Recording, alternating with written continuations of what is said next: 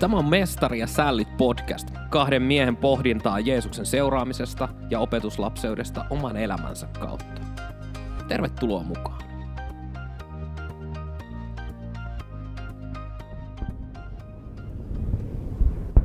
Kaitso! Rauhoitu Eetu. Vaikka me ei ollakaan päiväkävelyllä vaan taistelussa, me ollaan kuitenkin voittajan puolella. No se on kyllä totta. Huhhuh. Tässä meidässä tulee jo vähän jännitys päälle. Joo, mä huomasin sen. Mutta tosiasiassa valitettavasti moni uskova unohtaa sen, että me ollaan hengellisessä sodankäynnissä, sillä meillä on aktiivinen vihollinen, joka haluaa lamaannuttaa meidät kaikin mahdollisin keinoin. Se on kyllä ihan totta, ja se on ehkä niinku pahinta, kun me jäädään niinku paikalle. Ja mä, mä oon kuullut, että saatanan näkökulmasta niin tota, hänelle on niinku kahdenlaisia ihmisiä. On niitä ihmisiä, jotka ei tee mitään, ja hänen ei tarvitse välittää siitä. Ja sitten on niitä ihmisiä, jotka aktiivisesti vie Jumalan valtakuntaa eteenpäin, tuo sanomaa Jeesuksesta, ja ne pitää pysäyttää mahdollisimman nopeasti hinnalla millä hyvänsä. Totta.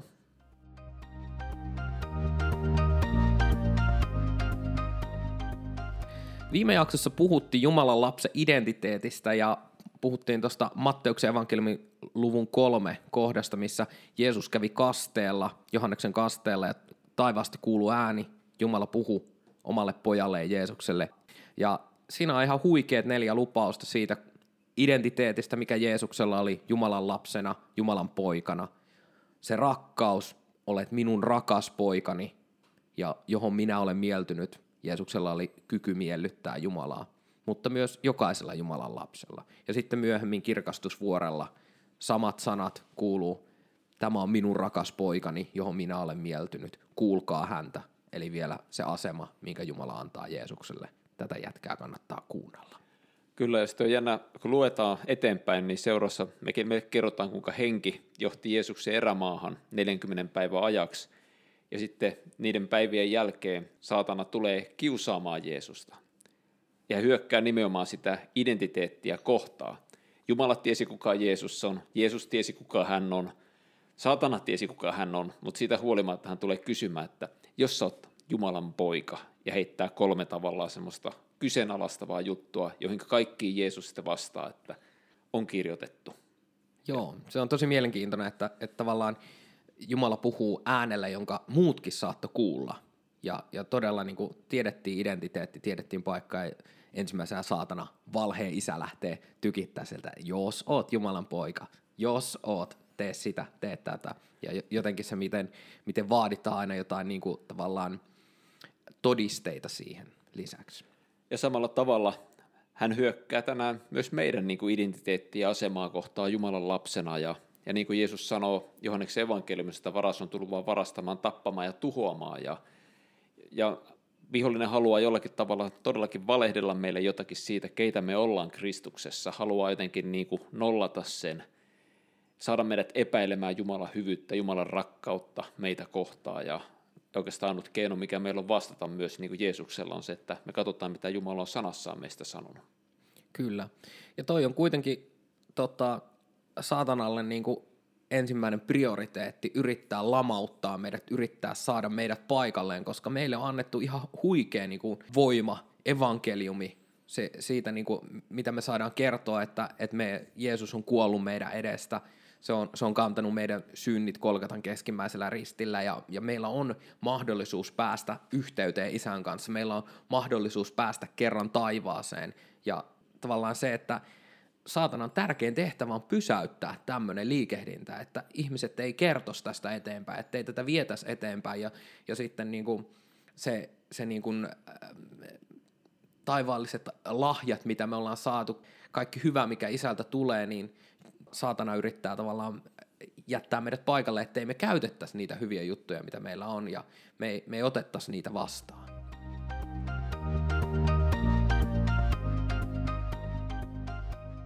Mulla oli muutama vuosi sitten sellainen musta tiistai omassa elämässäni. Mä olin aamulla koiran kanssa lenkillä, ja siinä mietin kaikkea sitä, mitä mä olin työssäni tehnyt ja omasta mielestäni saanut aikaa, ja joko se näytti todella heikolta, todella vähäiseltä, niin semmoinen todella niin kuin semmoinen raskas synkkyys laskeutui päälle, ja mä ajattelin, että tämä ei kannata, tämä mun homma on nyt tässä, että mä pääsen kotiin, niin mä soitan esimiehelleni ja sanon, että kiitos näistä vuosista, että mä rupean tekemään jotakin muuta. Ja mä tulin kotia, mä olin todella niin kuin painettu, todella taakotettu ja olin ihan oikeasti niin kuin ajattelemassa, että se on tässä. Vanhin tyttö oli silloin kotona vielä asuvat lapset ja oli lähdössä kouluun siinä ja katsoi mua, että kun mä tulin synkän näköisenä sisälle, että isi, mikä sulla on hätänä? Ja mä kerroin lyhyesti siinä ja hän lähti ovesta ja totesi vaan, että voi isi. Mutta ei mennyt kauan, kun hän oli päässyt bussiin, niin sieltä kilahti sitten viesti mulle puhelimeen, missä tytär oli siterannut Raamattua korintolaiskirjeestä ja siellä oli tämä lause, että olkaa siis vahvoja ja järkähtämättömiä rakkaat veljeni ja tehkää aina innokkaasti Herran työtä. Tietäkää, ettei Herra anna teidän työnne mennä hukkaan. Ja samalla kun mä luin toi jakeen, niin samalla kyynelet alkoi valua pitkin poskia. Mä täysin, ei vitsit, että taas mä annan viholliselle niin kuin luvan valehdella mulle, painaa alas, uskotella, että sillä mitä mä Jumalan valtakunnassa teen, ettei ole mitään merkitystä. Ja kuinka hienosti Jumalan sana siellä sitä taas muistutti, täsmä osuma tyttäreltä isin elämään, että hei, että Jumala ei anna meidän vaivan näkymä mennä hukkaan. Aika huikea juttu. Ja toi jotenkin, meidän on tosi helppo jäädä tuommoisiin niin kuin valheisiin kiinni, että kun katsoo niin kuin ajallisella silmällä, niin tuntuu, että kovin vähän tapahtuu. Ja sitten samaan aikaan voi tapahtua ihan niin kuin huikeita asioita ja jotenkin aivan huikealla tavalla voi mennä asiat eteenpäin silti. Ja se, se on niin kuin tärkeää, että, että muistaa niin kuin palata sen Raamatun sanaan, siihen mitä Isä oikeasti kertoo, miten hän lupaa pitää huolta meistä ja näikää. Joo, ja voisi sanoa niin kuin tosiaan saatanasta, että hän on todella semmoinen identiteettivaras, eli hän haluaa riistää meiltä jotenkin sitä Jumalan lapsen identiteettiä, sitä kutsua, sitä paikkaa, sitä tehtävää, minkä Jumala on meille antanut, ja tietysti hän haluaa niin kuin uskotella niin kuin mulle tuossa tilanteessa, että mä oon pettymys, että Jumala on pettynyt muhun, ihmiset on pettynyt muhun, kun mä en ole saanut aikaa sellaisia tuloksia, kun mä olisin ehkä kenties halunnut. Ja sillä tavalla on painamassa alas. Sitten tietysti valehtelee tavallaan myös sitä, että sä oot epäonnistunut, sä oot heikko, susta ei ole mihinkään. Ja nämä on niin kuin jänniä juttuja, että, että tällä tavalla hän haluaa painaa meitä, ikään kuin riistää meiltä sen ilon tehdä Jumalan valtakunnan työtä. Ja jopa joltakin silläkin tavalla, että joku on ajattelemassa, että uskaltaisinko mä ottaa askeleita, niin voi kuulla se hiljainen ääni sieltä, joka sanoo, että sinä tollanen syntinen paska, et sinä mihinkään pysty. Ei kannata. Nimenomaan. Ja sitten kuitenkin, kun me ruvetaan katsoa, että mitä niin kuin Jumalan valtakunnan työ on ja, ja mitä, mitä se on, kun ihmisiä niin kuin löytää Jeesuksen, niin sehän on täysin Jumalan työtä. Jumala tekee sen. Me saadaan olla korkeintaan kyselemässä niin kuin, tavallaan niitä avainkysymyksiä, että hei, mitä mieltä sä oot näistä asioista? Ootko sä, ootko sä ajatellut koskaan näitä asioita?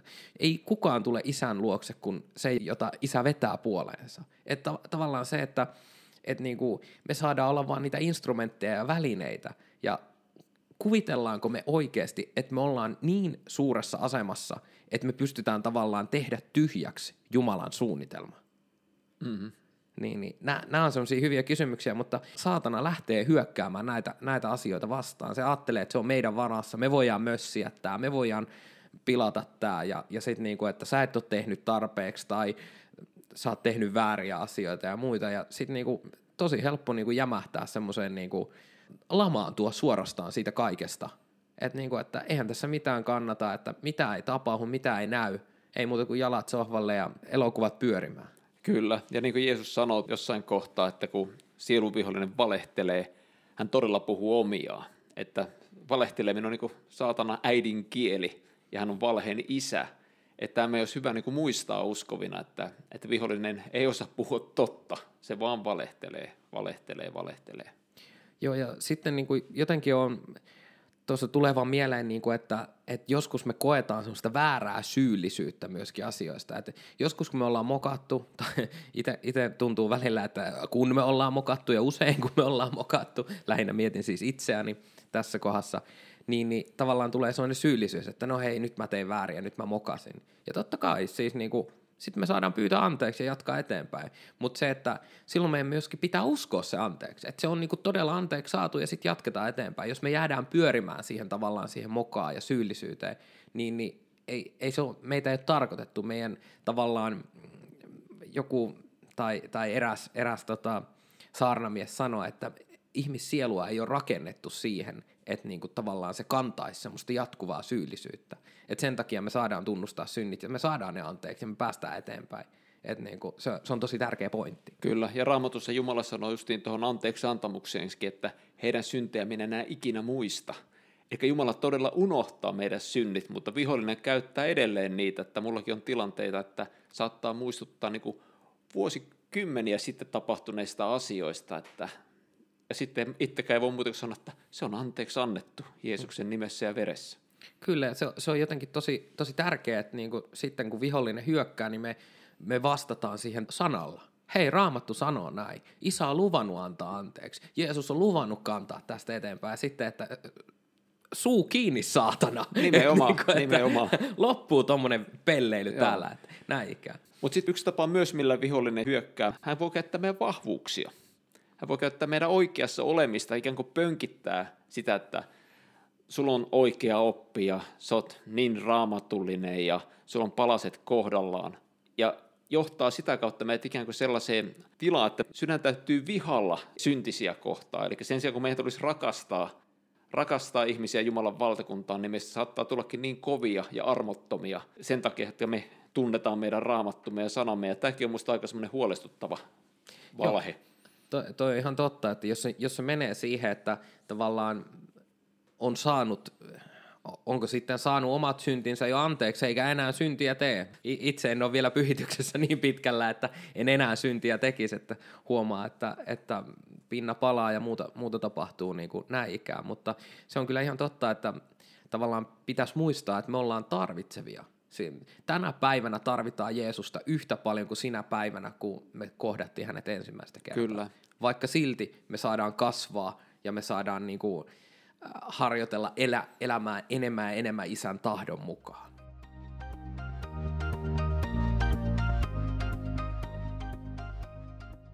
Jos me mietitään Jeesusta, niin Jeesus ei juurikaan epäröi koskaan. Mä ainakaan löydän Raamatusta, että Jeesus mietti, Jeesus epäröi. Ei oikein tiennyt, mitä teki. Jeesuksella oli aina selkeää, mitä tehdään ja kuinka toimitaan. Ja mä väitän, että se johtuu siitä, että Jeesuksella oli ihan äärettömän selkeä identiteetti. Hänellä oli nämä Isän lahjat hallussa. Esimerkiksi Betesda Altaalla, Johannes viisi, kun Jeesus parantaa sapattina tämän ramman. Ja sitten juutalaiset hyökkää hänen kimppuun. Niin miten Jeesus vastaa tähän? Jeesus vastaa, että mä teen niitä asioita, mitä Isä tekee. Jeesus ties paikkansa, hän on Jumalan poika, hän tekee niitä juttuja, mitä Isä tekee. Niin hän, hän vastaa siis niin kuin tällä identiteetillä, mä oon Jumalan poika, ja hän vastaa siihen, että hän tekee niitä asioita, mitä Isä tekee. Niin Isä on val- varmasti mieltynyt häneen. Ja sitten juutalaisethan on valmiina jo kivittämäänkin hänet, niin miten, miten voi ottaa vastaan tuommoisen hyökkäyksen, tavallaan seisoo paikallaan ja ottaa sen niin kuin rakkaudellisesti vastaan, niin Jeesus tiesi, missä hän on. Hän tiesi, että Isä rakastaa häntä. Eli jos juutalaiset aikoo viedä Jeesuksen niin kuin tuomittavaksi niiden lakia mukaan, niin Jeesus tarvii viedä tuomari eteen. Ja Jeesuksen tuomari, ja se tuomari on hänen isänsä. Ja by the way, mun Isä rakastaa mua. Niin se on se pointti, miten Jeesus voi seisoa niin, niin kuin, tavallaan vakaasti siinä, missä hän on. Hän näkee niin kuin selkeästi, mihin hän on menossa, eikä hän niin kuin, tavallaan hätäile tai hänet tarvitse epäröidä, mitä hän tekee. Ja kaikki siitä, että hänellä on selkeä identiteetti ja hän pystyy toimimaan näistä Isän lahjoista käsin. Identiteetti, rakkaus, miellyttäminen ja paikka. Eli identiteetti on todella tärkeä ja Raamattu sanoo selkeästi se, että me ollaan Jumalan lapsia.